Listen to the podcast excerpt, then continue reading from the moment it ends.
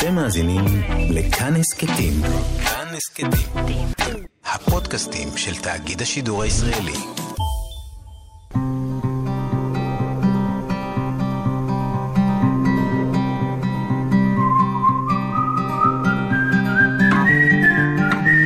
אחת פלוס חמש.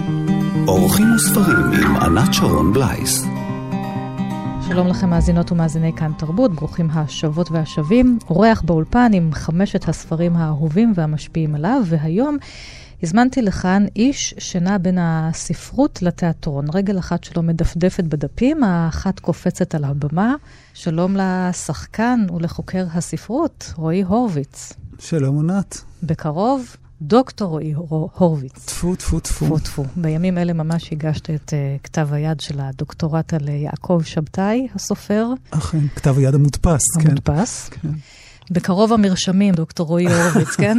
פעמיים שבתאי ביום כן. לצינון, לפני השינה. לפני השינה, כן. אמ, כן. אבל אתה גם מתארח כאן דווקא השבוע, כי בעוד יומיים זה בדיוק 20 שנה למותו של המחזאי והמשורר, אולי המחזאי הגדול מכולם במחזאות בתיאטרון הישראלי, חנוך לוין, ב-18 באוגוסט. ובשנה האחרונה אתה מעלה מופע עם טקסטים שלו, עם שירים שלו שהולחנו מחדש, עם מערכונים, אה, קברט כזה שנקרא פזמון לקרסון והמבין לוין. והתחלנו על זה, לדבר על זה כבר בתחילת השיחה, כשדיברנו על יעקב שבתאי, שחנוך לוין הוא בן אה, דורו. משהו באמת בהתפוררות הזאת, במוות שתמיד מרחף למעלה, התפוררות של המקום, של המשפחה, של האדם, זה גם לוין, לא פחות uh, מיעקב שבתאי, אולי יותר, פשוט במופעים גם מאוד מאוד אכזריים וגרוטסקיים, ואיך לוין נכנס לחייך, חנוך לוין. וואו, בגיל מאוד מוקדם. אני חייב להודות שהמפגש איתו היה ממש אה, מטלטל, ובגיל באמת מאוד צעיר, אני חושב שכבר בכיתה ד' או משהו כזה. Uh, יצא אז לאור הקובץ "מה אכפת לציפור" עם המערכונים וה, והשירים שלו.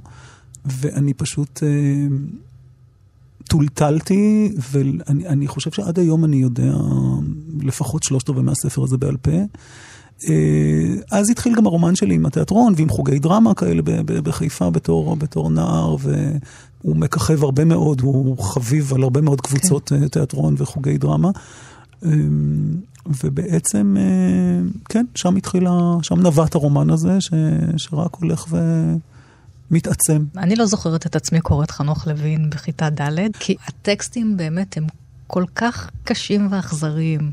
תראי, יש לו את החטיבה רגע. שאני מביא אותה גם במופע של מה שהוא קרא חטיבת שירי הילדים שירי שלו. שירי הילדים, הוא, כן, הוא, שכולם הוא, עוסקים במוות. כן, הוא, הוא ביקש לתת לילדים uh, הכנה אמיתית ונכוחה לחיים כבר משלב מוקדם. Uh, לא יודע אם באמת שווה לנסות את זה בבית, אבל... אבל יש לו את כל שירי הילדים המתוקים האלה, כמו חיים ובלה שחו בנהר, בלה טבעה מי נשאר, נשאר חיים חסר הכרה, גופו ללוני הנמשל הסירה, משם חישחיש לבית חולים, צינור חמצן בפניו הכחולים, הגוף מפרפר יום-יומיים, ביום השלישי, לא בלה, לא חיים. אמ, אני הגעתי לזה כאמור... וכל החרוזים הופכים את זה לכאילו... משהו מצחיק, אבל הסיפור הוא נוראי. שני ילדים מתים, טובעים ומתים. נכון. אה, והחריזה היא באמת איזה אמצעי כזה להמתיק קצת את הגלולה. אה, מצד שני, לוין בא ואומר, בוא נדבר אמת גם עם הילדים. מדוע הילדים לא ראויים לאמת, ולמה יש לנו צורך אה, לעטוף אותם במגננות ולשווק להם איזה הבטחות שווא כאלה, מקסמי שווא. כן, אני בכלל הגעתי, אני חושב, אה, לטענת ההורים שלי, היה לי איזה חבר, שכן מבית ספר, שלקח אותי לחוג הדרמה הזה, שהוא התחיל ללכת אליו, הוא עזב אחרי שבועיים ותקע אותי שם עד היום, ונדמה לי שההורים שלי הרבה שנים לא סלחו לו על זה. והוא גם באמת זה שהביא לי את, ה, את הספר הזה. אה, אבל אני אסיר תודה. יכול להיות שזה קצת אה, הקדים לי את ההתבגרות, אבל בסדר, אין מוקדם או מאוחר. אז עכשיו אנחנו כאן לא עם השירים, אלא עם הספר, אה, יש לו שני ספרי, ספרים שמאגדים קטעי פרוזה. הספר החולה הנצחי והאהובה, אגב מוות, החולה הנצחי והאהובה. נכון. אלוהים אדירים, איך נראה הספר הזה אצלך? אה, תשמעי, מה כן. שעבר עליו, הספר, הספר הוא החולה הנצחי. נכון, טוב שזה רדיו ולא טלוויזיה, אני באמת חרשתי על הספר הזה. למה? אני כבר מצלמת ומעלה לפייסבוק. אה, אוקיי. איזה קטע אתה בוחר מן הספר הזה? אני בוחר מן הספר הזה. שראה אור בשנת 1986, כל הספרים של חנוך לוין ראו אור בספרייה החדשה. אה, אני בוחר את מפח נפש, הסיפור הקצר האולטימטיבי הזה, שבעיניי, אם את רוצה, כל התורה, חנוך לוינית כולה אה, מקופלת כאן. מפח נפש, זה מתחיל כך. אני יודע את זה בעל פה, אבל אני, אני אעשה את עצמי קורא. בחור אחד, לאו דווקא צעיר, ישב לעת ערב עם בחורה על הספסל בגן למטרות יצרים וחשק.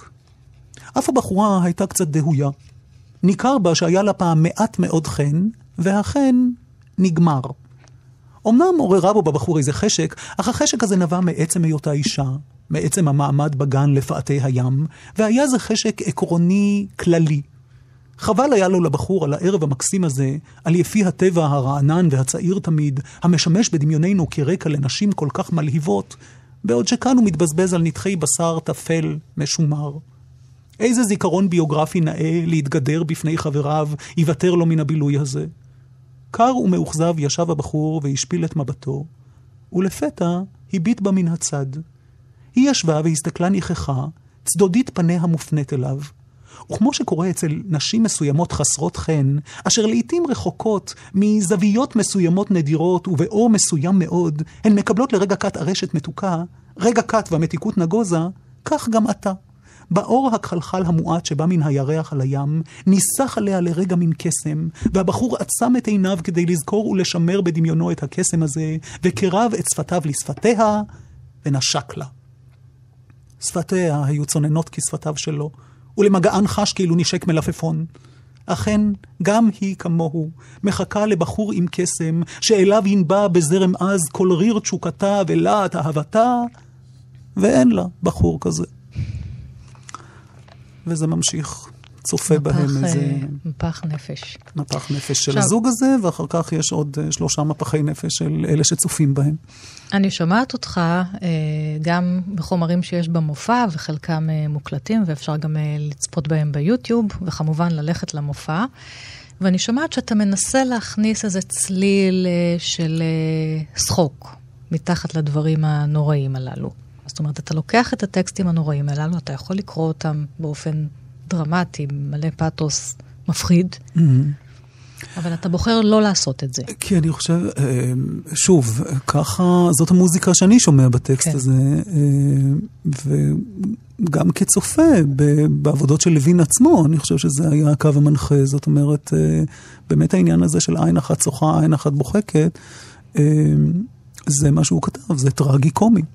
אה, בעולם הזה צוחק זה שעוד לא בוכה. זאת אומרת, זה ייגמר בבכי, כן. אין יותר פולני מזה, אבל, אבל בינתיים אה, יש הרבה מאוד אה, רגעי צחוק, כן. הבדיחה היא על חשבוננו הרבה מאוד פעמים, אבל מוטב שנצחק. נראה לי תמיד, לא רק הרבה מאוד, באופן קבוע. אם אתה צריך לבחור שיר אחד שלו, לקחת לאי בודד, וואו, וואו. כמה קשה. אתה יודע משהו, אני אפתיע בשיר פחות מוכר, שאני פותח איתו, הוא השיר הראשון בפזמון לקרואסון, עם זה אני עולה לבמה. זה שיר על חלומות ושברם, שאומר ככה: היום יהיה יום יפה, אומר הזקן לזקנה. היום יהיה יום יפה, בשמיים אין אף עננה. כן, היום יהיה יום יפה, עונה הזקנה לזקן. בשמיים אין אף עננה, יהיה יום יפה, אמנם כן. הים מתנוצץ כמו ראי, אומר הזקן לזקנה. הים מתנוצץ כמו ראי, באופק רואים אונייה. כן, הים מתנוצץ כמו ראי, עונה הזקנה לזקן. באופק רואים אונייה, הים מתנוצץ, אמנם כן. היא לעבר החוף, אומר הזקן לזקנה. היא לעבר החוף, יש לה ערובה לבנה. כן, היא לעבר החוף, עונה הזקנה לזקן. יש לה ערובה לבנה לעבר החוף, אמנם כן. הקפטן שלה ידידי, אומר הזקן לזקנה. הקפטן שלה ידידי, אנחנו יוצאים למסע. כן, הקפטן שלה ידידך, עונה הזקנה לזקן. אתם יוצאים למסע, הוא הינו ידידך, אמנם כן. הפליג לאיים רחוקים, אומר הזקן לזקנה. הפליג לאיים רחוקים, ואת תסרגי אפודה. כן, תפליג לאיים רחוקים, עונה הזקנה לזקן. אני אסרוג אפודה, איים רחוקים, אמנם כן. היום היה יום יפה, אומר הזקן לזקנה. היום היה יום יפה, הייתה לה ערובה לבנה. כן, היום היה יום יפה, עונה הזקנה לזקן, הייתה לה ערובה לבנה, וזה היה יום מאוד יפה. אמנם, כן. אז זה חנוך אה, לוין, ממש על קצה המזלג. נעשה כאן הפסקה ראשונה לשיר ראשון, ונשמע שיר אהבה מזרחי, שזה שיר שכתב חנוך לוין, ביקורתי. אנחנו והערבים שבתוכנו. אכן. האזרחים הערבים שבתוכנו. זה מתוך המופע שלך.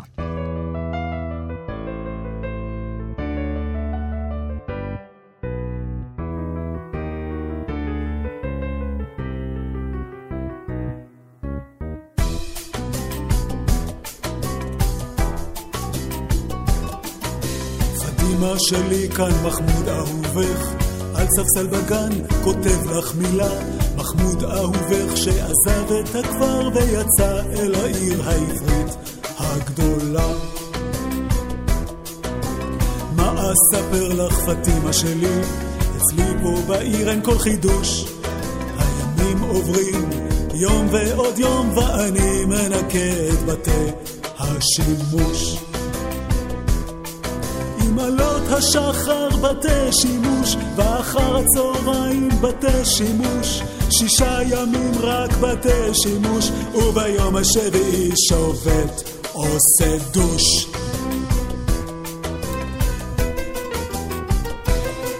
אוי פטימה שלי, אין לך מושג כמה בתי שימוש יש בעולם, ואני לא יודע למה נדמה לי שדווקא אני מנקה את כולם. אני מוציא את לחמי מבית השימוש ונושם אוויר של בית השימוש ובלילה ישן במרתף נטוש שפעם היה גם הוא בית שימוש. אמנם כן ליהודים יש לב רחמן ואיש מהם אותי אינו מכה את העולם הם חילקו בינינו מחרבנים ואני מנקה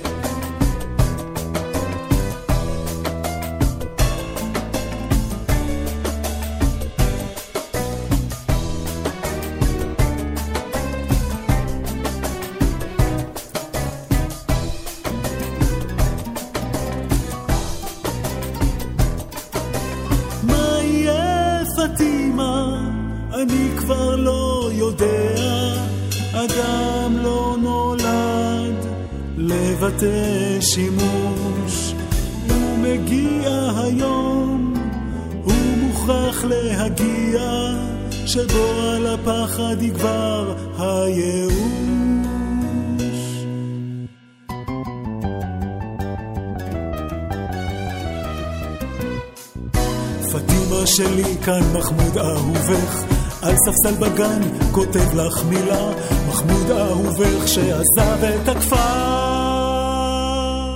ויצא אל העיר העברית הגדולה.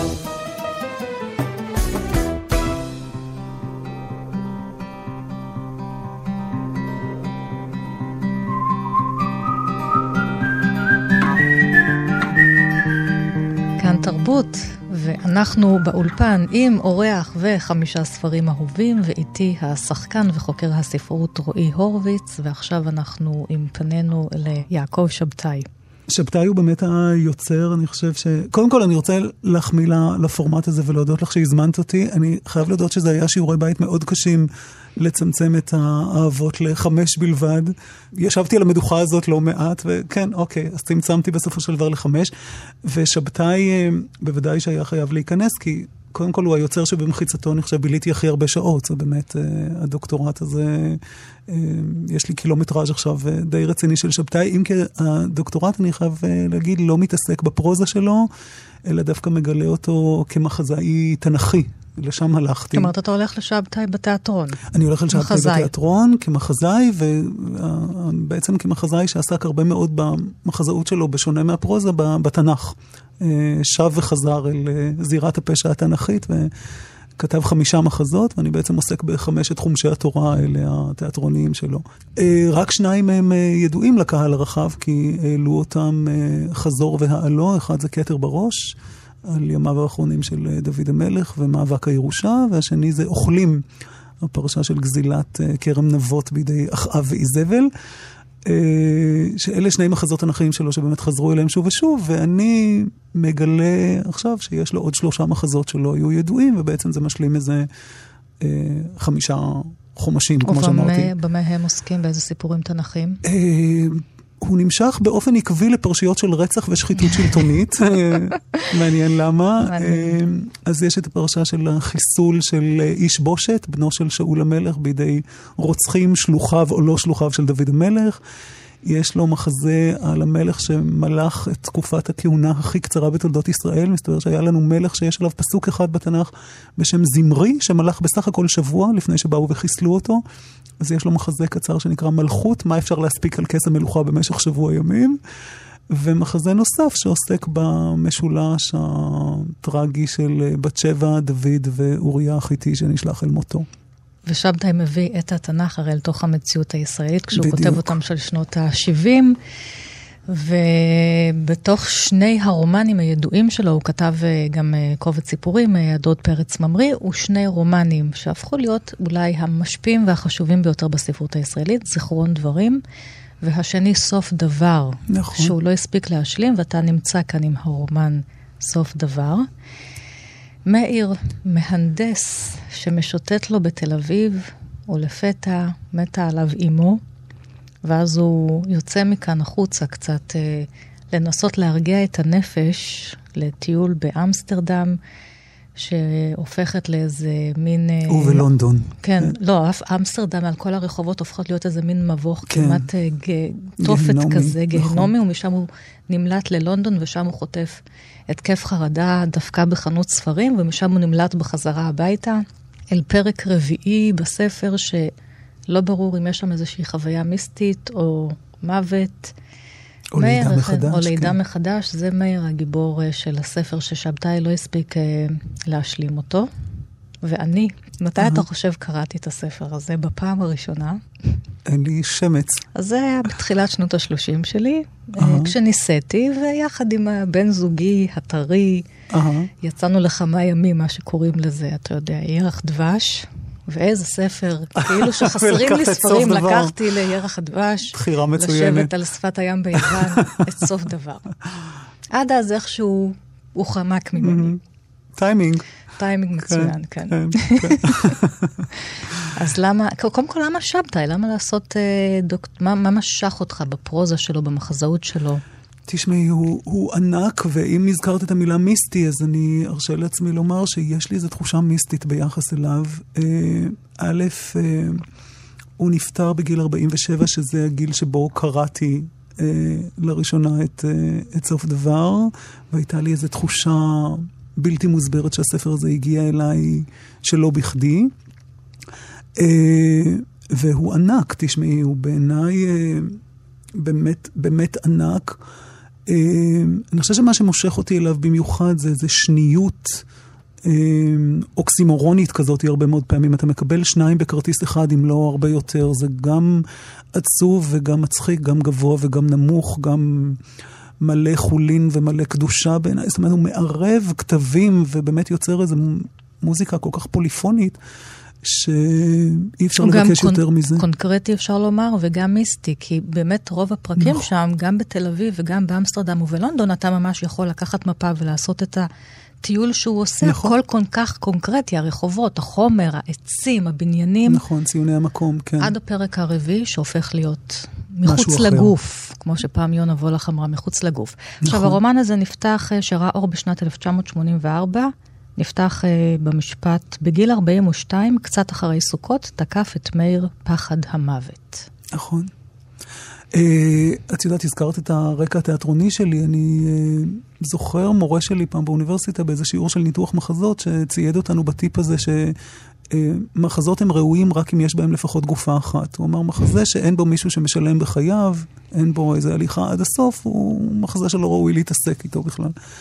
אה, ובמידה מסוימת, אני לא אגיד שבאדיקות, אה, באיזו אורתודוקסיה חמורה במיוחד, אני אה, אימצתי את זה, אבל, אבל, אבל זה כן הפך להיות לי איזה סוג של קנה מידה לשיפוטם של דברים, והעובדה שבמה יש עוד לעסוק אם לא בשאלת החיים והמוות והמשמעות.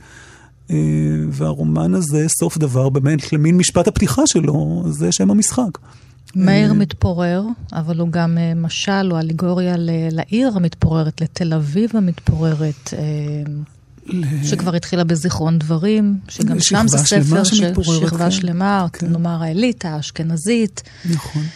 אה, כי יש משפטים אה, שלא נעים לנו לקרוא אותם בספר הזה. גונבים לי את העיר, כן. גונבים לי את העיר, המזרחים, ואם זה באירופה הערבים. אה, ועדיין זה אחד הספרים החשובים, שגם השפיעו על כותבים שבאו מבתים ממוצא מזרחי. אבל זה ספר על התפוררות, הנפש, הגוף, המקום. גם, זה ספר על הרבה דברים, אני חושב שזה פקעת כל כך סבוכה.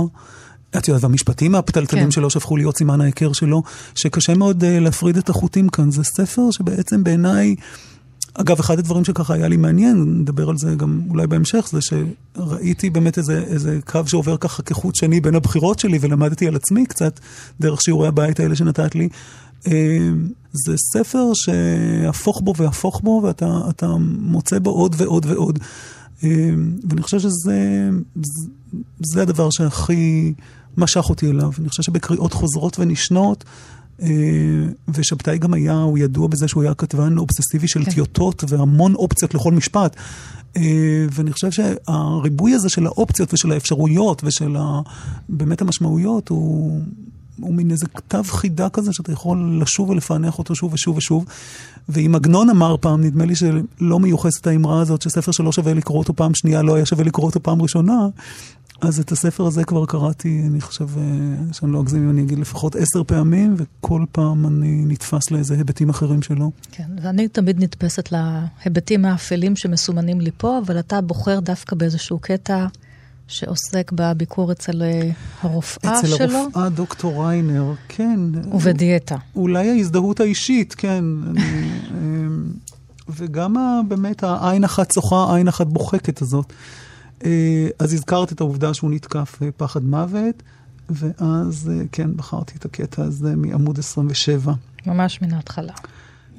דוקטור ריינר, שהחליפה את רופא המשפחה שלהם, ואשר מאיר לא ביקר אצלה מעולם, הייתה אישה כבת חמישים עם גוף מלא, נשי, ופנים כבדות וגלויות.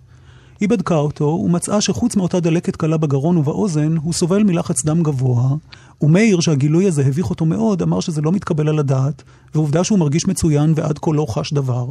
ודוקטור ריינר הסתכלה בו באהדה, היו לה עיניים ירוקות ערניות, ואמרה שלחץ דם זאת מחלה שאם לא מגלים בעוד מועד, אפשר לחיות איתה שנים בלי לחוש כל הפרעה, עד שהיא נותנת את אותותיה, ואז זה עלול להתפרץ בצורת נזקים בריאותיים חמורים, ששוב אין להם תקנה. ומאיר אמר, אני מבין, אבל בליבו ראה בכל זה טעות ואי הבנה שתתברר בוודאי תוך ימים אחדים. ודוקטור ריינר שאלה אותו לגילו ולמקצועו, ומאיר אמר לה שהוא בן 42 ועובד כמהנדס בניין. כל העניין נראה לו אבסורדי ולא שייך לו.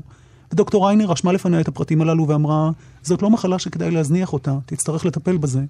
ומאיר אמר כן, ומיד שלא לעניין הוסיף, אבל הייתי בריא לגמרי. ודוקטור ריינר הסתכלה בו בעיניה הירוקות והערניות עם המבט הצעיר ואמרה שכל חולה היה בריא עד שנעשה חולה. ומאיר אמר, כן, נכון. ועדיין נראה לו כל העניין מוטעה לחלוטין, והוא אמר זה לא יכול להיות, וחייך שוב, ודוקטור ריינר הציע לו ללכת הביתה ולשוב אליה אחרי שיחלים מהשפעת, ואז תבדוק אותו שוב כדי לקבוע באופן ברור יותר מהו מצבו, שכן ייתכן שהעלייה בלחץ הד- הדם היא באמת מקרית וזמנית. ואומנם כעבור שבוע אחרי שהחלים מהשפעת, ניגש מאיר אל דוקטור ריינר, והיא חזרה ובדקה אותו בקפדנות, ומצאה שוב שהוא סובל מלחץ דם גבוה, ומאיר, שבמהלך הימים שעברו, הפך בגילוי הזה שוב ושוב בינו לבין עצמו, הוא נרתע משום מה לשתף בזה את אביבה, ולכאורה התחיל להשלים איתו, שאל אותה למה זה קרה לו. הוא שאל זאת בחיוך קל ובלי לצפות בעצם לתשובה, שהרי הוא לא היה מעוניין אלא בעובדה שזה קרה לו, מה שנראה לו בלתי צודק וקומם אותו. ודוקטור ריינר אמרה שיכולות להיות לכך כמה וכמה סיבות, כגון תורשה, תזונה לא נכונה, חוסר פעילות, עניינים נפשיים ואולי גורם אחר שהרפואה עוד לא יודעת עליו. והוסיפה, בסך הכל אנחנו יודעים די מעט. ומאיר אמר, אני מבין, ולרגע אף נדמה היה לו כי הוא מקבל עליו את הדין ומשלים איתו ברוח טובה, והסתכל בפניה הגדולות הנשיות שמעבר לבשלות, ושאל אותה מה יהיה עליו לעשות. ודוקטור ריינר אמרה, אין לך מה לדאוג, יהיה לך לעשות ולעשות. זה יעקב שבתאי, סוף דבר.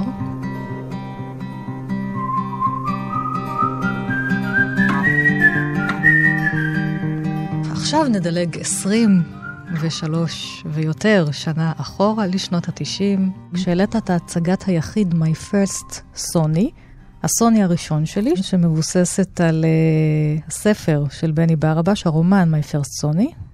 יותם, הגיבור, מקבל מתנה, שאז היה משהו כזה, אתה יודע שכל הילדים נכון. זה כזה, מיי פרסט זוני, כבשת את העולם. נכון. והוא הולך עם המיקרופון הזה מהפלסטיק, הוא מתחיל להקליט את כל בני המשפחה בלי שהם שמים לב. ואז הוא שומע את האמת. אגב, האמת שחנוך לוין רוצה, רוצה שהילדים ישמעו, אז הוא שומע את האמת על העולם. שהמשפחה, שאבא ואמא לא בדיוק אה, ביחד, או אוהבים אחד את השני, ואבא בא והולך, והמשפחה היא לא בדיוק משהו יציב, הוא מגונן. וביתו של האדם הוא לא מבצרו, כן. כן, באמצעות המיקרופון והטייפ הזה, הכמעט, החצי צעצוע הזה שלו, מתפרק לו כל העולם. לילד הזה בן 11. גם התפרק וגם נבנה, זאת אומרת, כן. אני... הוא נבנה באמצעות הסיפור שהוא מספר, נכון. באמצעות המעשה התיעודי שלו, הוא בעצם נכון. יוצר אותו מחדש. נכון.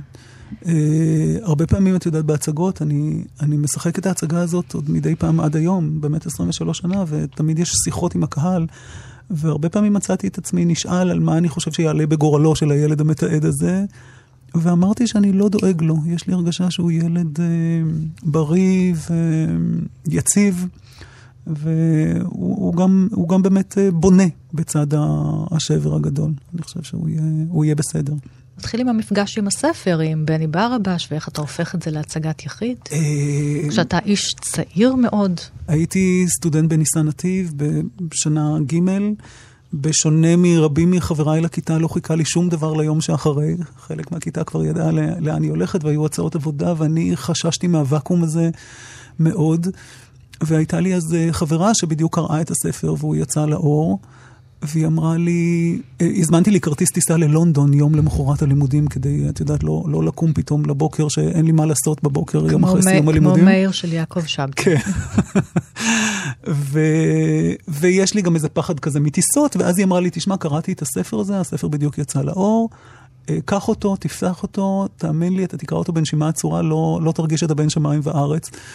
ולקחתי אותו, לא קראתי אותו במטוס, במטוס אה, העדפתי לפחד, וכשהגעתי ללונדון היה איזה יום שהיה גשם זלעפות ואי אפשר היה לצאת מהמלון, ולקחתי את הספר וקראתי אותו באמת, מה שנקרא, בנשימה עצורה, From cover to cover, ואני זוכר את עצמי ממש עוצר לפעמים לנשום. יש שם סצנה, אני לא אקרא אותה, אבל יש למשל את הסצנה שבה הילד, שהוא גם ילד עם בעיות של דימוי גוף, וילד שמנמן כזה, אבא שלו לוקח אותו לבריכה, והוא ככה אה, מתלבש לו בסתר, במלתחות שם, ואני קראתי את זה ואמרתי, וואו, I've been there, done that, איך הוא יודע, איך הוא, איך הוא מתאר. וחשבתי, וזה כתוב גם בגוף ראשון, וחשבתי שוב, אפרופו מיסטיקה, אמרתי, הנה, אתה מחפש מה לעשות, יש כאן מונולוג, אתה מוצא את עצמך אה, מטולטל ממנו מאוד, אולי זה מין איזה סימן. וחזרתי ארצה, הסתובבתי סביב הטלפון איזה שבועיים, עד שעזרתי עוז באיזה ערב להרים טלפון לבני ברבש, ואמרתי לו, תשמע, אני בוגר של ניסן נתיב, שחקן צעיר, קראתי, רוצה וזה. והוא היה ככה מאוד סקפטי, אני עד היום מזכיר לו את זה, הוא בהתחלה, הוא לא היה נחמד בשיחה הראשונה. אחר כך הסתבר לי שהוא הלך ועשה קצת איזה תחקיר וצלצל לניסן נתיב לדעת מי נפל עליו, ו- וזה לקח קצת זמן עד שהצלחתי לגרור אותו להרפתקה הזאת. אה, הוא נתן לי בהתחלה איזה אור ירוק לעשות בעצמי את העיבוד הראשון, וישבתי וסימנתי מתוך הספר את הקטעים שחשבתי שאני רוצה לתוך ההצגה, והבאתי לו את זה, ואז הוא השתכנע שזה יכול להיות, ומהרגע הזה... נתן את כל כולו, והוא עשה בסופו של דבר את העיבוד, והפכנו להיות חברים טובים, והוא היה מאוד מעורב בתהליך החזרות, ו... ואיש מקסים, וזה רץ, כן, כן, זאת הצגה שמאוד מאוד הצליחה ועדיין היא רצה. מאוד, ולקחה אותי לכל העולם בעצם, כולל מקומות מאוד אקזוטיים שלא האמנתי שאני אגיע. אה, מצרים ו... ודרום אפריקה וכל מיני... באמת הספר הוא הצלחה גדולה, הוא תורגם להמון המון שפות, מלמדים אותו בהמון אוניברסיטאות ברחבי העולם. והוא באמת אה, ספר מופתי בעיניי. גם בעיניי הוא ספר מופתי. פלוס כן. הרדיו וההקלטות, שזה גם מה שאני עושה. אז בוא תקרא לנו איזשהו קטע. אז בחרתי דווקא, ישבתי אתמול שוב עם הספר והחלטתי לקחת אה, קטע שאני לא עושה בהצגה. אה, היו לנו המון... ויכוחים, את יודעת, כל אחד נקשר לקטעים אחרים ולדמויות אחרות בתוך הסאגה הזאת, ומה כן ייכנס להצגה ומה לא ייכנס, כשהפורמט הוא בסופו של דבר של איזה 70 דקות הצגה ויש גבול. אז הקטע הזה לא נכנס, למרות שהוא חביב עליי מאוד, בעיקר הדמות הזאת של הדודה, אז החלטתי לנצל את ההזדמנות פה ולפחות ברדיו, אה, להביא אותה בשידור.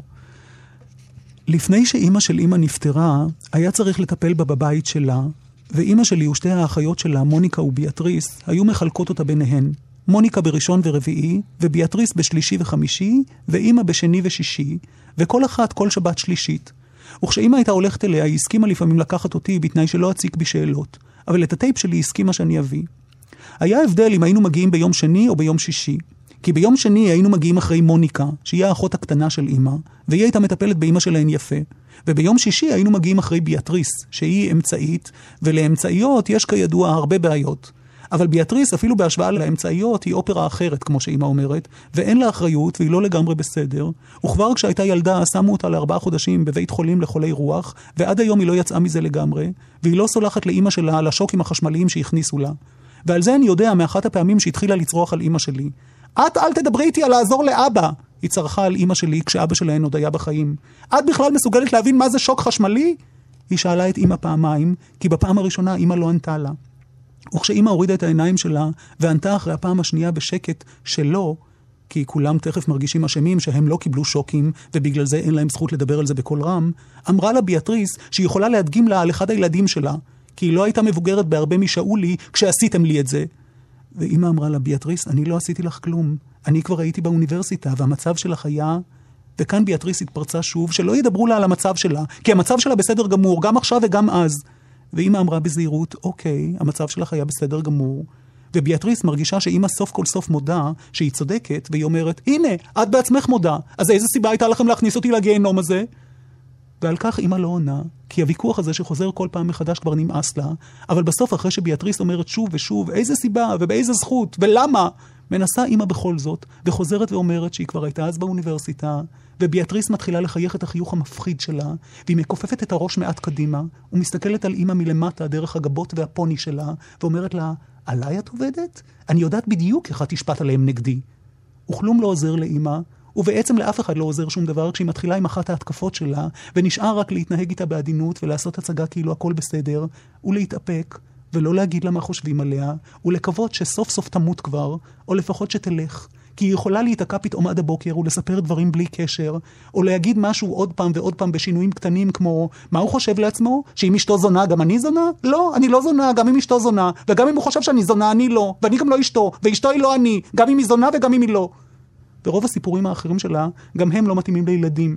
כמו מקרים שלה בפאבים, איך תפסה מישהו שנראה לה זיון טוב, אבל כשהגיעו לדירה שלה, כעס עליה כאילו שהיא אשם משהו אימפוטנט, שזה חלוש, תשוש, והוא ניפח אותה במכות והכריח אותה למצוץ לו, ובגלל זה היא נשכה לו, והיו צריכים לקחת אותו לבית חולים כדי לתפור לו, ועל כך אפילו כתבו בעיתון, שרופאים באיכילוב הצילו בניתוח נדיר את איברו של גבר שנפגע בנשיכה במהלך קיום יחסי מין. ואני גזרתי את הידיעה, וחיברתי אותה לקסטה, אחיות של אימא. ואת כל השיחה המנומסת בין השתי האחיות הוא מקליט כמובן. כמובן. יותם.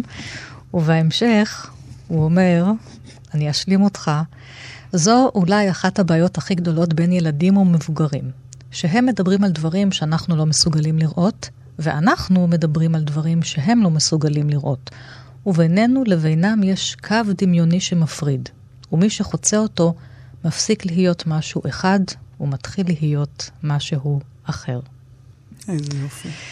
את יודעת, כשעשיתי את ההצגה הזאת אה, לראשונה, היא עלתה בתיאטרון נטו. כן. ונשאלתי, הייתה מין שנה כזאת, ואחר כך שמתי לב שזו אופנה חוזרת בהצגות של התיאטרון נטו, שיש הרבה מאוד באמת הצגות ש... שחוזרות לילדות, ומונולוגים של ילדים, וסיפורי ילדות, ואז... אה, הייתה לי פעם איזו שיחה עם בני על זה, והוא אמר לי, הוא ציטט לי איזה מפיק אמריקאי שאמר פעם שהוא מכוון את כל הסרטים שלו תמיד בערך לגיל המנטלי של 11. כי הוא אמר, רוב האנשים נתקעים בגיל הזה, ומי שלא נתקע ועבר את זה, תמיד רוצה לחזור ומתגעגע. הבן שלי בדיוק בן 11. אני אלך לבדוק עליו כמה דברים אחרי השידור. אחת פלוס חמש, אורחים וספרים עם ענת שרון בלייס. ועכשיו, לפני שנמשיך עם רועי, אנחנו נדבר קצת על ספר חדש בפינת הספר החדש כאן בתוכנית, והפעם כל הסיפורים של הסופר האמריקאי טרומן קפוטה, והמתרגמת היא רחל אה, פן, וזה יראה אור בהוצאת אה, פן וידיעות אה, ספרים, ושלום לך רחל. שלום. קראתי בספר של הסופר שאנחנו תמיד זוכרים אותו מאותה ארוחת בוקר בטיפאניז, הספר שאחר כך הפך להיות הסרט הקלאסי עד היום. כן. ואיכשהו דווקא השיטוטים האמריקאים שלו, כי הסיפורים שלו באמת לוקחים אותנו לכל מיני אה, מקומות בארצות הברית, הזכירו לי פתאום את אה, וולט ויטמן המשורר, שבאיזשהו מקום כתב אני שומע את אמריקה שרה, שגם הוא שוטט. וכתב אמנם יותר על החצר האחורית, אבל באמת כתב על כל סוגי האמריקאים והאמריקאיות.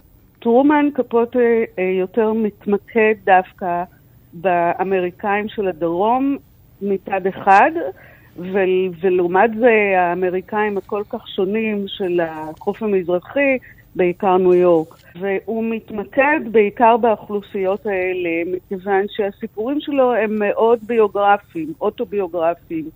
וזה הולך בערך לפי הקריירה שלו, את הילדות שלו. הוא נולד באלבמה, והוא, אה, אחרי שהוריו אה, נישאו והתגרשו ורבו ביניהם על משמורת, הוא נשלח למשפחת אה, אמו באלבמה, ושם הוא גדל אצל דודים זקנים ואישה אחת דודה. זה היה משפחה של דודים ודוד, ודודות זקנים, ששם הוא גדל, הם גידלו אותו. ואנחנו וה... עדיין מדברים על ארצות הברית עם ההפרדה הגזעית. הוא נוגע בכל נכון. ההיבטים האלה של הדרום. בכל סיפור בצורה אחרת, אבל הוא נוגע בעוד שבסיפורים שקשורים לניו יורק, הוא אה, יותר, אה, עד כמה שהוא היה מעורב שם חברתית עם המסיבות והסמים והאלכוהול, ובשלב מסוים, מסוים, הוא גם יצא מהארון, אז הוא בכל אופן, יש, הוא מתאר אותה ממרחק, ויש הרבה ביקורת בסיפורים האלה. אבל לכן אמרתי בהתחלה שהוא יוצר פסיפס מאוד מעניין, כי ספר הסיפורים, קובץ הסיפורים שתרגמת וראה אור עכשיו, נפתח עם סיפור ששמו הקירות קרים, שבו הוא באמת mm. מתאר איזושהי מסיבה, נוסח המסיבות שגם כן. קראנו עליהן בארוחת בוקר אה, בטיפאני. והוא ממשיך אבל אחר כך לתאר, אה, למשל, בסיפור מקסים ששמו מרים, על כן. אישה שגם חיה בניו יורק, אבל היא אלמנה, כן. היא בודדה כן. בדידות תהומית, נכון, ויום אחד היא יוצאת לקולנוע לבדה, ושם היא פוגשת ילדה נטושה. עכשיו, לא ברור מי זאת הילדה הזאת, שהילדה הזאת פשוט מאמצת אותה באובססיביות אה, די אה, מפחידה. הסיפור מרים הוא סיפור... אה, אפשר לקרוא את זה כסיפור מסתורים, כי אנחנו אומרים בסוף, רגע, מה זה? במה מדובר כאן? הילדה באה, היא אה, מגיעה אליה הביתה, היא לא יכולה להיפטר ממנה, היא מבקשת עזרה מהשכנים. כן. וכל התופעה היא מוזרה מאוד, ו- וגם בתיאורים של הילדה אנחנו יכולים לראות שזה לא ילדה סתם, היא מסתובבת עם שמלות מהודרות, השיער שלה לבן באיזשהו מקום. אנחנו לא, זה, זה הכל מאוד אניגמטי והכל מאוד שואב מהסיפור הגותי, והסיפור האמריקאי הגותי נולד בדרום. כך שעוד פעם אנחנו חוזרים לדרום. כן. אין ספק שהוא שואב את המקורות שלו משם, אבל גם כשהוא מביא אותם לניו יורק.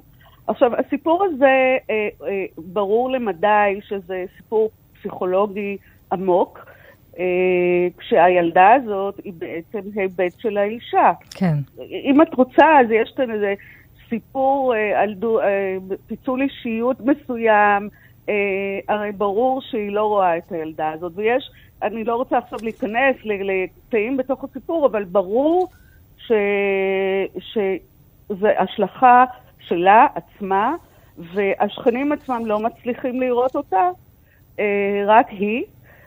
הוא מפזר לנו רמזים במהלך הסיפור לכך שזו המשמעות שלה. אני אקרא איזשהו קטע קצר שבאמת אולי לשכן. גיששה את דרכה בפרוזדור ובמורד המדרגות, ודפקה בטירוף על דלת הדירה הראשונה שנתקלה בה. גבר נמוך בעל שיער אדום פתח את הדלת והיא דחפה אותו ונכנסה. מה קורה כאן לעזאזל? הוא אמר. קרה משהו אהוב? שאלה האישה הצעירה שלו שהופיעה מהמטבח, מנגבת את ידיה, ואליה פנתה הגברת מילר. תקשיבי, היא בכתה, אני מתביישת להתנהג כך, אבל אני גברת מילר ואני גרה למעלה, והיא לחצה את ידיה על פניה. זה נשמע כל כך אבסורדי. אני גרה למעלה וילדה קטנה מבקרת אצלי, ואני חושבת שאני פוחדת ממנה. היא לא מוכנה ללכת ואני לא מצליחה לשכנע אותה. והיא הולכת לעשות משהו נורא. כן, הוא מפזר את הרמזים האלה, וכמו כל אה, סיפור קצר, טוב, נכון. הוא נותן לנו אה, למצוא את זה לבד, אבל בגלל שאנחנו מדברים בז'אנר קומפקטי, אז uh, זה מקל על הקורא לעשות את זה בעצמו. ויש לו פה עוד שני סיפורים שעוסקים בדרום ובילדות שלו סביב חג המולד. אחד שמו זיכרון mm. מחג המולד, שבו הוא נמצא עם איזושהי קרובת משפחה, איזושהי בדודה, והם אופים עוגות. אוקיי. של פירות יבשים. ממש. יש פה כן. מתכון איך לאפות את העוגה. ועוד סיפור באמת על הביקורים האלה בין אביו לבין אמו, ואת רצית לומר משהו על הסיפור עם, ה... עם הבדודה, שאופה עוגות. זיכרון כן, מחג יש, המולד נקרא.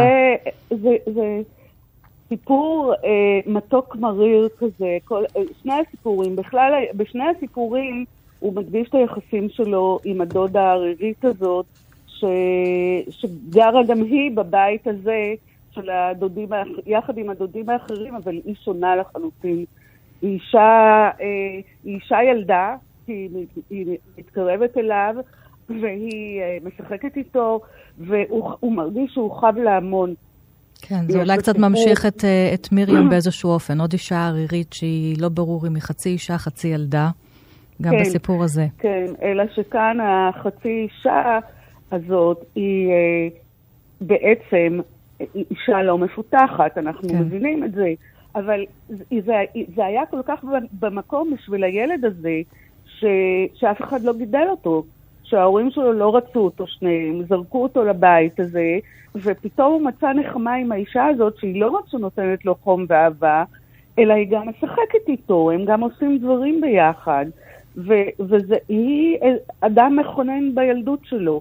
היא מקור הפנטזיה שלו, היא מקור החלומות בעתיד היא מקור החום והאהבה. וגם וזה הוא... בעצם היא הילדות שלו. כן, הוא גם אומר שאחרי שהוא נאלץ להיפרד, ושלחו אותו לבית ספר צבאי, ואחר כך הוא גם הגיע לכלא. כן. והוא אמר שיש לו בתים חדשים, אבל uh, הבית החדש הוא לא נחשב, הוא כותב. בית הוא איפה כן. שנמצאת החברה שלי, זאת אותה הדודה. נכון. ולשם כן. אני לא הולך לעולם. כן. כל הסיפורים של טרומן קפוטה בהוצאת אה, ידיעות ספרים ופן ספרים, התרגום שלך, רחל פן, ובאמת זה ספר כל כך כל כך יפה. תודה רבה לך, להתראות. אני שמחה שאת אומרת. תודה, להתראות. להתראות.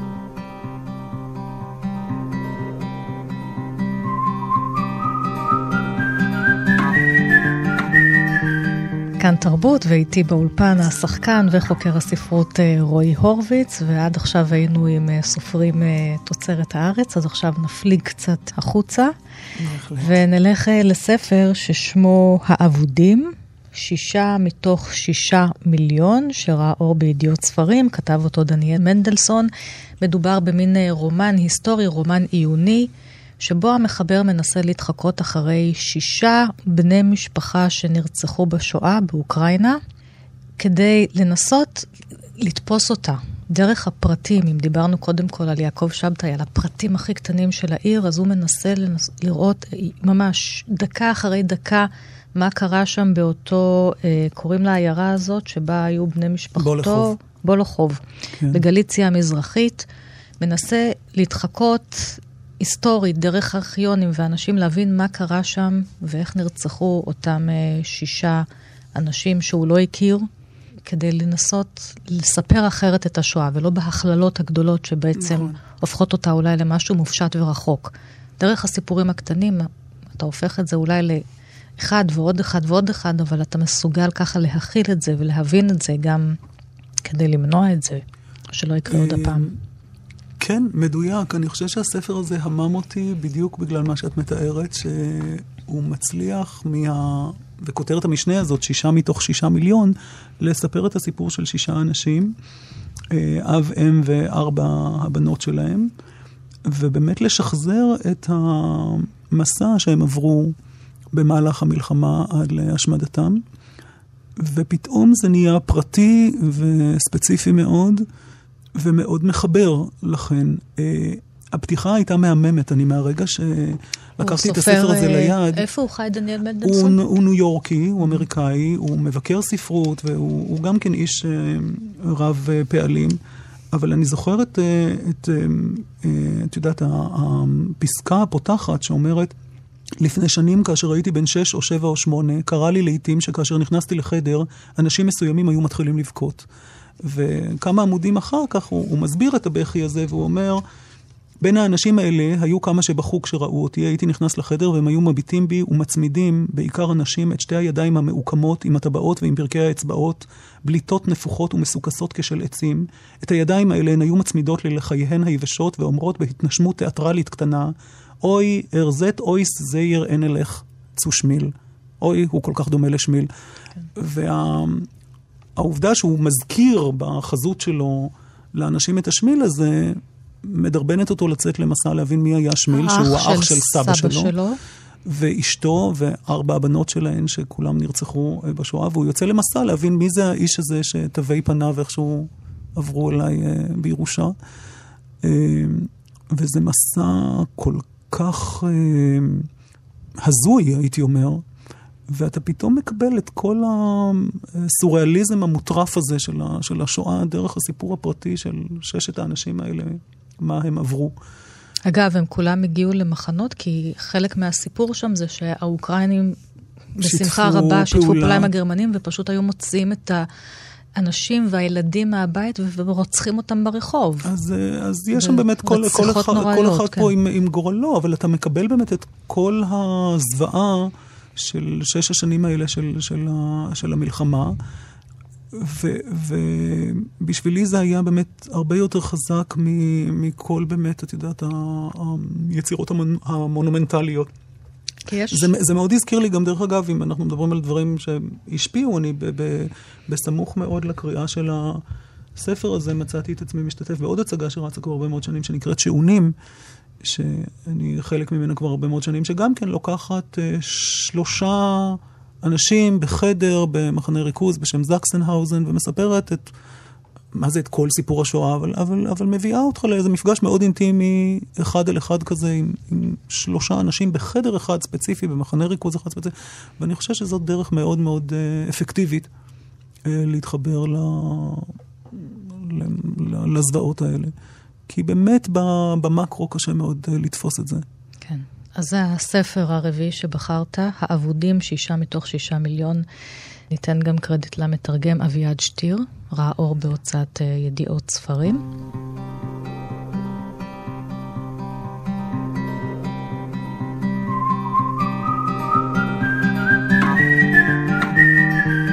והספר האחרון והחמישי אנחנו חוזרים לנטליה גינסבורג, שהופכת להיות פה חביבת התוכנית, כל כך הרבה באמת? אורחים בוחרים בה. וואו, כן. חשבתי שאני מקורי, אוקיי. ובכל מיני ספרים, בספר הזה אתה מקורי, קולות הערב, יש פה אוקיי. שלוש נובלות בספר הזה. אה, הנובלה המוכרת יותר היא "ככה זה קרה", שזאת הנובלה שבה האישה...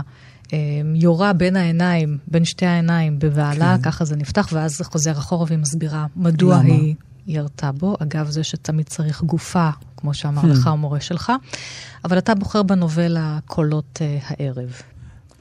תראי, ענת, אני לא... מי תרגם את, הפעם את הספר הזה? נדמה לי או אלון אלטרס או מירון רפפורט. מירון רפפורט. מירון רפפורט תרגם, וזה גם ראה אור בספרייה החדשה. תראי, אני, אני לא... אני לא יודע איך אני אגיד את זה, אז אני, אני, אני פשוט אגיד את זה כך. בעיניי, אם יש שלמות, אם יש, אם יש מאה, אה, אם יש טקסט שהוא באמת אה, פשוט, פשוט, פשוט מעשה מושלם, אה, זה זה. זה. מבחינתי היא באמת הגדולה מכולן. סופרת איטלקיה יהודייה, אני רק אזכיר עוד הפעם. זה גם, זה כל אותה... הספרים שלה, זה מושלם, ואתה נכון. בוחר את קולות הערב. וקולות הערב זה בעיניי באמת פסגת היצירה שלה. אגב, אנחנו באמת קוראים אותה מתורגמת, ואם, ואם לקרוא תרגום זה להתנשק דרך מטפחת, אז אני רק מתאר לעצמי מה זה לעשות איתה אהבה באיטלקית, כי וואו. באמת... אה, אבל יש המורה. כאן את כל מה שאפשר לבקש, אני חושב, מיצירה. גם האינטימיות שהיא יוצרת, תשמעי, היא, היא, היא עשתה לי משפחה וחברים במילים, זה, זה נס בלתי רגיל. אני פשוט מרגיש שאני, באמצעות התיאור, הדרך אגב המאוד לקוני וחסכוני שלה, אתה מקבל פנורמה כזאת של היכרות מאוד אינטימית עם, עם הרבה מאוד אנשים. אני מרגיש ש, אה, שהתוודעתי אליהם מאוד uh, בקלות. אה, אגב, בפתיחה לספר היא אומרת, ומאוד הזדהיתי עם זה, אה, היא מציינת שבסיפור הזה המקומות והאנשים בדויים. הראשונים לא נמצאים על המפה הגיאוגרפית, והאחרונים אינם חיים ולא חיו מעולם בשום מקום בעולם, וצר לי לומר זאת שכן אהבתי אותם כמו היו אמיתיים. ו... נכון, זה, זה ככה גם עבר אל, אל הקורא, אל הקורא הזה לפחות. הם, הם אמיתיים יותר מכל אה, אמיתות. עכשיו, מתוך השלוש נובלות אתה בוחר את קולות הערב. נכון. אז גם בוא נזכיר את מסגרת הסיפור. זה סיפור של uh, uh, משפחה בכפר איטלקי, כשבעצם uh, כל קשרי הקשרים וה... הרומנים והכעסים, וה... את יודעת, כשקראתי את יעקב שבתאי פתאום עם הלחץ דם, אה, ההומור הזה גם, יש כאן האימא מאובחנת עם לחץ דם גבוה, וזה מטלטל את עולמה, כי היא תמיד סברה שיש לה לחץ דם נמוך. אה, אז מין איזה גם אה, גלריה של טיפוסים אה, כל כך צבעוניים ומלאי באמת הומור וכאבים, וכולם צודקים, ואתה עובר דרך פרספקטיבות של כולם ומוצא את עצמך בכולם. זה באמת הישג נדיר בעיניי. עם המון המון חמלה אנושית ואהבה שבאמת לדמויות המאוד דפוקות ופרובלמטיות האלה. מה אתה קורא? איזה קטע? אני אקרא את הפתיחה, גם איך היא פותחת באמת אה, סיפור. אז עם האימא הפטפטנית הזאת שחוזרת מהרופא, אני אקח את זה. אתה ממש מתכונן לזה שתהיה דוקטור עוד מעט, אתה בוחר פה קטעים עם רופאים היום. את רואה, בשביל זה אתה צריך את העין השלישית של מישהו מבחוץ, לא שמתי לב. ליוויתי את אמי אל הרופא וחזרנו הביתה לאורך השביל הנושק לחורשה של גנרל סרטוריו, ואחר כך לחומה התחובה של וילה בוטיליה. היה אוקטובר, התחיל להיות קר. בכפר שמאחורינו נדלקו הפנסים הראשונים, ומנורת הכדור התכולה של מלון קונקורדיה צחצחה באור זגוגיתי את הכיכר העזובה. אמא שלי אמרה, אני מרגישה שיש לי גוש בגרון, אם אבלה יכאב לי. אמרה, ערב טוב, גנרל. גנרל סרטוריו עבר על פנינו, כובעו מורם מעל לראשו הכסוף והמטולטל, המונוקל בעינו והכלב קשור ברצועה. אמא שלי אמרה, איזו רמת שיער יפה בגילו, היא אמרה, ראית כמה מכוער נעשה הכלב? עכשיו אני מרגישה מין טעם של חומץ בגרון, והגוש הזה כל הזמן שכואב לי. איך יכול להיות שמצא לי לחץ דם גבוה? נמוך, זה מה שתמיד היה לי. אמרה, ערב טוב, ג'י ג'י. על פנינו עבר בנו של הגנרל סרטוריו, מעיל רוח לבן על כתפיו, בזרוע האחת נשא כארית מכוסה במפית, וזרועו השנייה הייתה מגובסת ומקופלת כלפי חוץ. נפל נפילה רעה, מי יודע אם היד שלו תחזור לתפקוד מלא, אמרה אמא שלי. אמרה, מי יודע מה יש בכרית הזאת שלו? ברור שיש מסיבה, אמרה אחר כך. אצל הטרנסים כנראה. מי שבא צריך להביא משהו. הרבה נוהגים ככה היום. אמרה, ואותך? אותך לא מזמינים אף פעם. לא מזמינים אותך, אמרה, כי חושבים שאת מרימה את האף. אפילו למועדון הטניס את לא הולכת יותר. אם מישהו לא מראה את הפרצוף שלו, אומרים שהוא מרים את האף ולא רוצים אותו יותר. את התינוקות בוטיליה, לעומת זאת, כולם מזמינים. שלשום הן רקדו אצל משפחת טרנסי עד שלוש לפנות בוקר. היו שם אנשים בחוץ, ואפילו סיני אחד. התינוקות בוטיליה נקראו תינוקות בבית שלנו, אף על פי שהצעירה שבהן הייתה כבר בת 28. היא אמרה, אולי יש לי הסתיידות עורקים? אמרה, אפשר לסמוך על הרופא החדש הזה. הישן היה זקן, זה ברור, לא היה אכפת לו יותר. היית אומרת לו שיש לך כאב, ותכף היה אומר שגם לא יש. וזה רושם הכל. ראית איך הוא רושם הכל? ראית איזו מכוערת אשתו? אמרה, זה נכון שאני אף פעם לא אשמע בדרך נס איזה מילה גם מהפה שלך? זה פשוט מדהים איך היא יכולה לקלוט, בדיוק אנשים מדברים ככה. נכון. ואימהות מדברות ככה. משהו. זה פנטסטי, זה פשוט, אתה, את יודעת, קונטורים, הרבה פעמים, את יודעת, יונה וולך אה, עם השיר המפורסם הזה שיש לי תיאטרון שלם בראש, כן. שהרבה פעמים כשאתה קורא פרוזה אתה ככה מלהק ומביים ומעצב לך את זה בראש. ואצלה אני פשוט מרגיש שהיא... זה לא דורש השלמה, אני כאילו, היא, היא ביימה את זה ועיצבה כן. את זה, אתה מקבל את התמונה, ה vision הוא פשוט שלם. מושלם, מושלם, ואתה קורא את הקטעים האלה שלוקחים אותנו אחר כך למקומות גם של, אה, של עצב. לא רק, לא, אה. אני אה. אומרת, הקטעים של ההומור שהם מין איזה שטיח שמוליך אותנו בעדינות. גם אל המלנכוליה. גם, גם אל, כן, בדיוק. לסיום, למרות שיש לנו פה כבר חמישה טקסטים, אני מרשה לך, באישור מיוחד. וואו, שישי? קצר, לאה גולדברג, שיר שלה, כי אמרת שהיא מאוד מאוד חשובה לך. נכון. ופה אה, גם כן הבאת ספר שירים שלה. שבתאי זה הדוקטורט ולאה גולדברג זה המאסטר לפניו. כן, אה, אז שיר אחד לסיום. שיר אחד. ואחר כך גם נשמע שיר מולחן שלה. שיר אחד של uh, המונולוג של השחקן מפיה של לאה גולדברג, המשחק אומר. שיר שכל פעם מחדש מפתיע אותי איך היא הצליחה להבין את, ה, את הפסיכולוגיה הזאת של השחקן, הפחד מהקהל שמתחלף בפחד ממה תגלה על עצמך תוך כדי עבודה על תפקיד. מופלא. המשחק אומר, הלילה הבמה היא כמו חלון פתוח לקראת תהומות רובצות על חוף ישימונים. מפלצת הקהל, אימה שהמיתוה וטוב שאי אפשר לראות לה את הפנים. וטוב שכבר נמאס לחלום, כי שם יושבת אחת ויחידה, ולה תוגת אחות. אחת זו המנחשת ואוהבת את יגוני השר באלף מסכות. כי מה אם גם תבוא? אם תנסה באצבע לקלוף מעל אורי כל כך הרבה אורות, הן סוף כל סוף תמצא פשוט אדם, נועץ בה עיניים אוהבות מעל פנים זרות. אני אינני ליר, ולא בן מלך דני, אינני פסק הדין וגם לא הפתרון. אני רק קצת אוהב גורל שלא פדני מבית משכן עליז ששמו התיאטרון. ליבי רגיל ללבוש חיוך של דמות אחרת. ליבי רגיל לכאוב דמעה אשר לא לי, ולעיני כולם נפשי תמיד נסגרת בתוך תפקיד מוזר ושבלולי. אך לפרקים תפקיד הוא רק חלון פתוח לקראת תהומות רובצות על חוף ישימונים, מפלצת נשמתי, אימה שהמיתוה, וטוב שאי אפשר לראות את הפנים. חוכמה של לאה. מה אומרים? לא אומרים.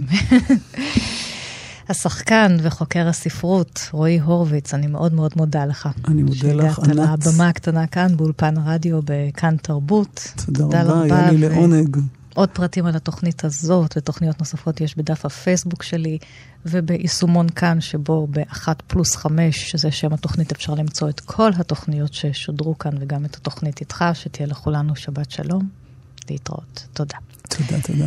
בחדרי מוגפים כל התריסים, חום וחושך כרתו פה ברית, כסדר של פסח בבית הנוסים, ארוחה בת השחרית. את פורסת לי לחם, איכלי, איכלי, מצטמקת ידך יפה.